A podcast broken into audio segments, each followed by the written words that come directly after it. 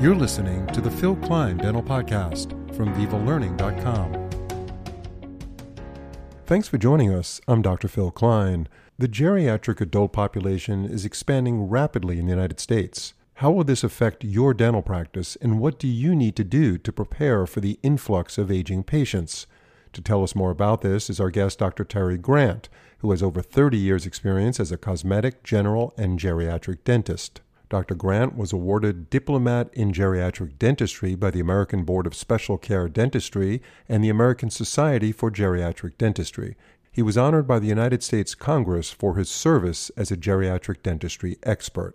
Before we get started, I would like to mention that Dr. Grant's webinar titled Welcome to the New World of Geriatric Dentistry is now available as an on demand webinar on VivaLearning.com. Simply type in the search field Grant, G R A N T, and you'll see it.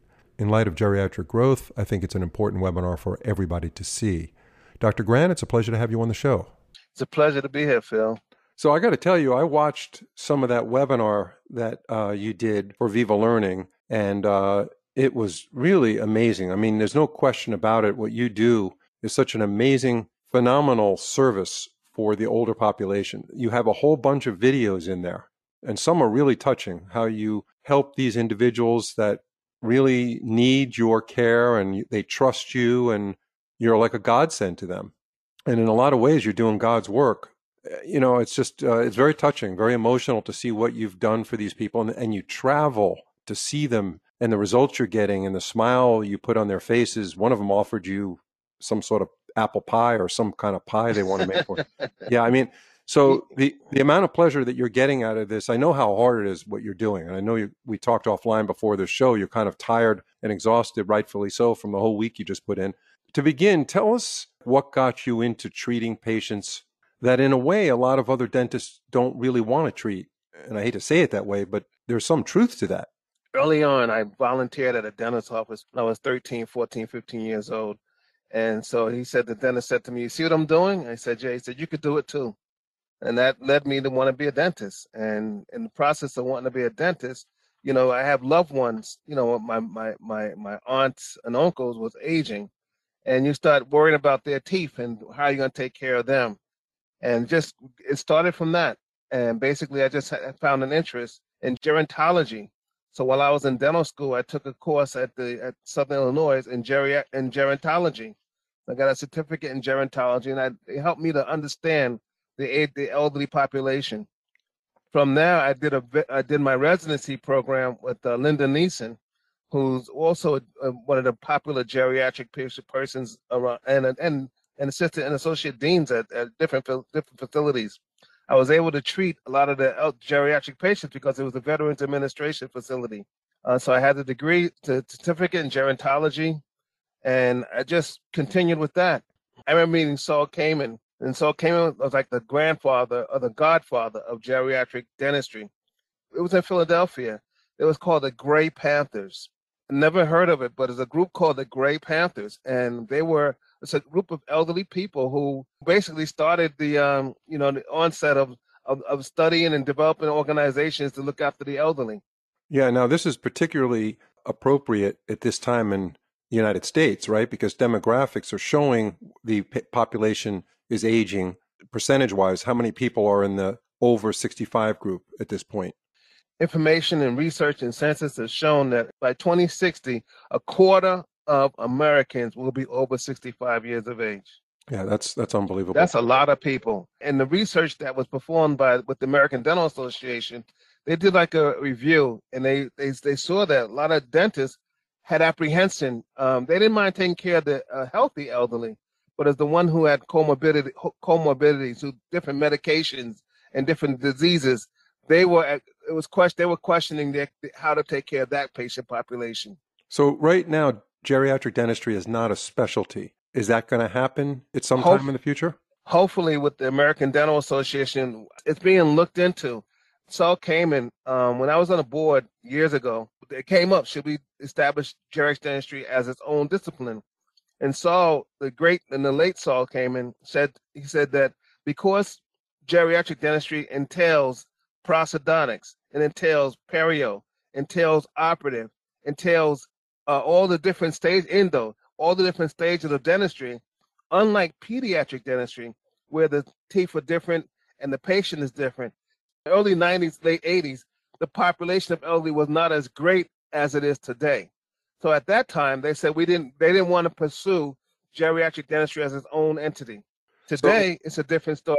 So when we think about the term geriatric dental specialist, what does that mean for that specialist? Are they treating every patient over a certain age regardless of their condition or is it really related to the elderly population that have conditions or diseases that affect their lifestyle like diabetes, Alzheimer's, dementia, and that kind of thing?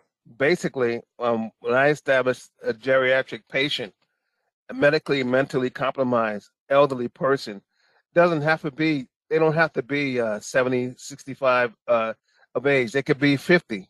You know, it's just someone who's, multi, who's taking multiple medication.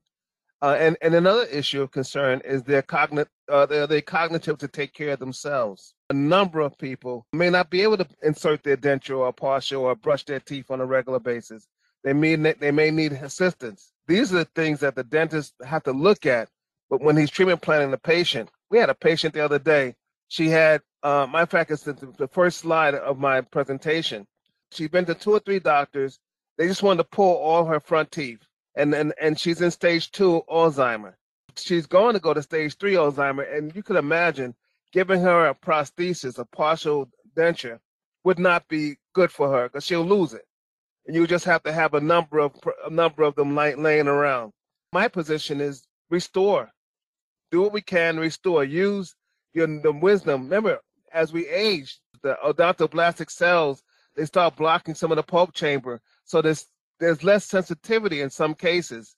We went ahead and we restored all her anterior teeth, and the family was happy because she didn't have to concern themselves with removing her teeth and having to find a prosthesis for her as she was getting a little bit more violent as she was aging, as she was developing her Alzheimer's stages. Right. So certainly understanding the fundamentals of geriatric population affects the whole strategy and treatment planning approach when you see these patients. If a general dentist sees a patient who's 95 years old, as you said, it doesn't have to a patient doesn't have to be 95 to have Alzheimer's, they could be 60 understanding of the disease itself and the lifestyle of those that have this affliction is important in their treatment planning. And that's, I guess, that's part of being a geriatric specialist is having that underlying understanding of the lifestyle and all the ramifications of these diseases. Is that right?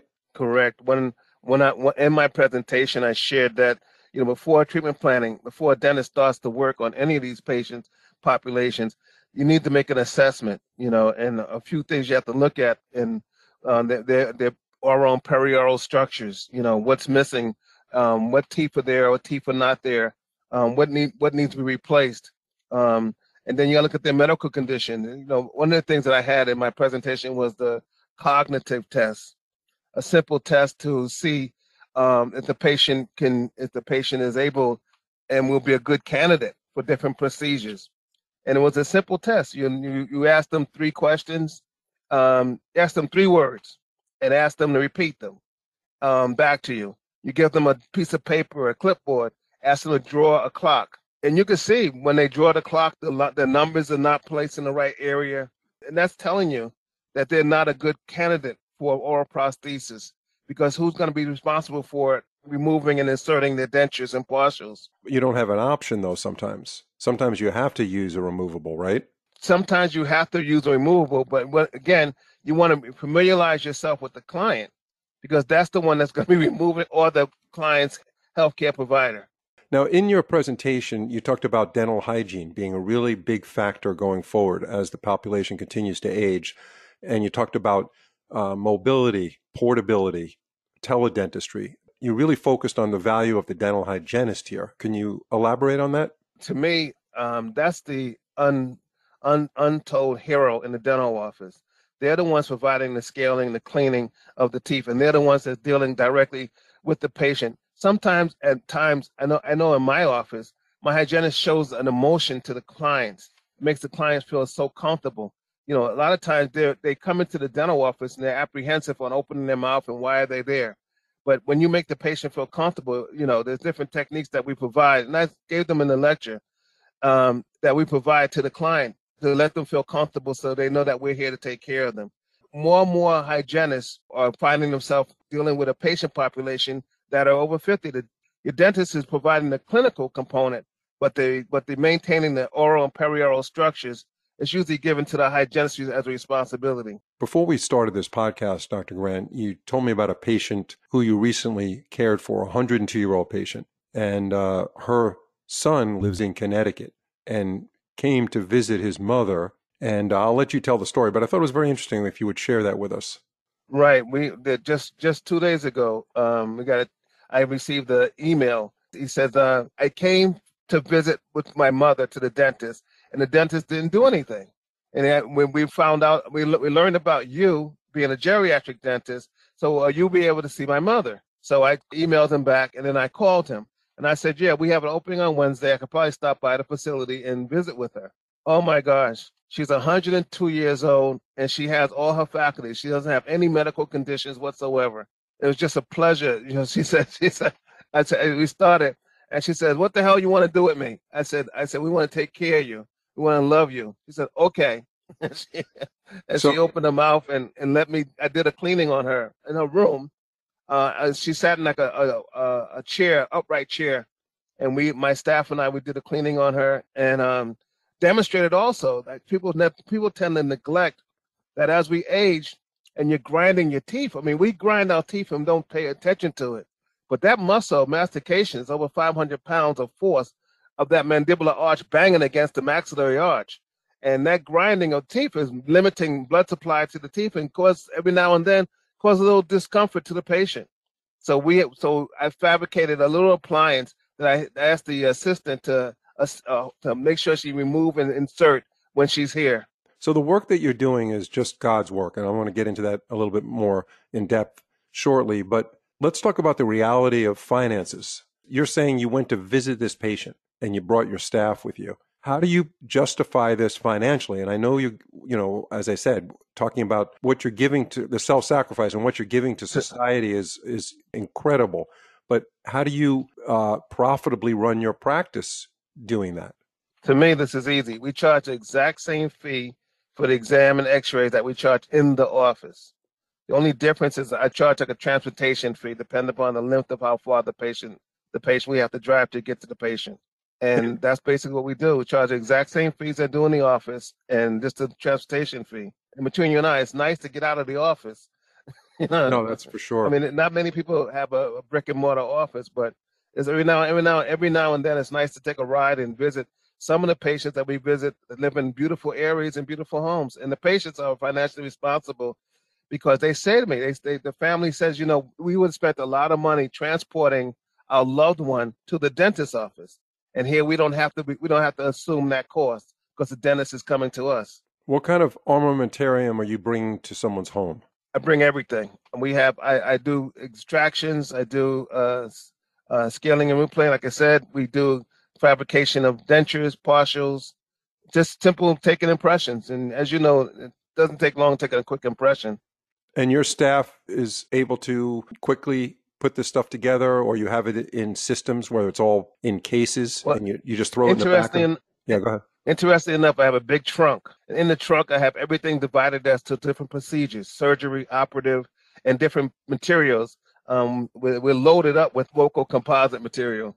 And one of the things, like for good example, the dentures, sometimes the dentures, you see a patient and the dentures floating around their mouth. Years ago, there was an issue with zinc in the denture adhesive, causing problems to a lot of people. They were allergic to the zinc.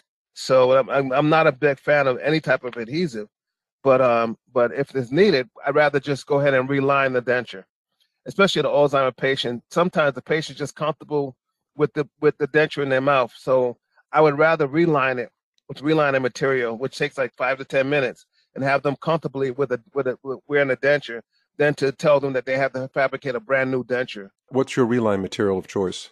Oh, only one. VOCO has. I, I'm not trying to sell VOCO products. I only could talk about things that I'm comfortable in my hand. And VOCO has what's called a UFI gel hard and C and a UFI gel SC, which is a softer material. A good example on the upper denture, I like to use the hard C um, just to hold it in place because the bone is not going anywhere. On a lower denture, right under the canine. I try to tell people under if you put your tongue under your canine tooth on the lower mandibular arch, you'll feel a concavity. That concavity is important. That reline material, the uh, the UFI VOCO Gel SC, grabs that that area and secures that denture in the patient's mouth for them. Every time we use it, the patient goes, "Oh my God, it, it's not moving. It feels comfortable." When you, I have something I'm comfortable in my hand, that's what I try to stay with. Now, what happens when you're visiting somebody and you're doing decay removal and you see pulpal involvement? There's no question as we age, the whole uh, root canal system calcifies to some extent, and that could be towards our favor to help us with some of these procedures because the patient is not as sensitive. And sometimes the tooth has such calcification that you only need to go down so far or as far as you can to clean out the root system and obturate. Are you doing this on site in someone's house and you have the armamentarium for that? We don't I don't perform endodontics or root canals in the, on the patients. I would on a patient that needs endo and would want to save the tooth, I refer them out. But in most cases, I'd use a, a VOCO product, Admira Protect, or I'd use a silver diamine fluoride. Good example. Just the other day, we had um 92 year old gentleman walked into the office. You never know he was 92. Matter of fact, his daughter said that they was at a function and people said, uh, people said, the oldest person in the room, please stand. So somebody who was 78 stood. And then their daughter had to enforce their father to say, hold up, dad, you're 92. He said, yeah, but I don't want anyone to know my age. it's remarkable sometimes how people age. You, you, you would never know. In his case, he had a, a, a, full upper and a partial lower, and he had decay on the, on the, on the abutment teeth that was being used for the retainer for the partial.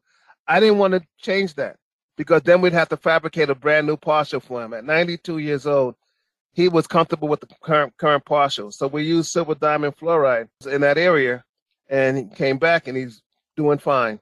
It really was effective. Not only that, but I also have him coming back every every uh, every two months. I use Admira Protect just in the area because the silver diamine fluoride sometimes it, it, it irritates the tissue.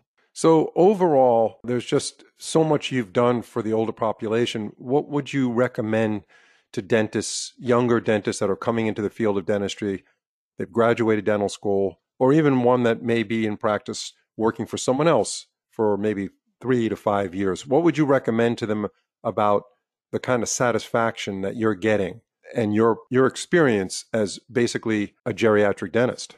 Interestingly enough, um, we have different generations. The older generation we call the silent generation, and then uh, but after them, the next generation we have the baby boomer generation.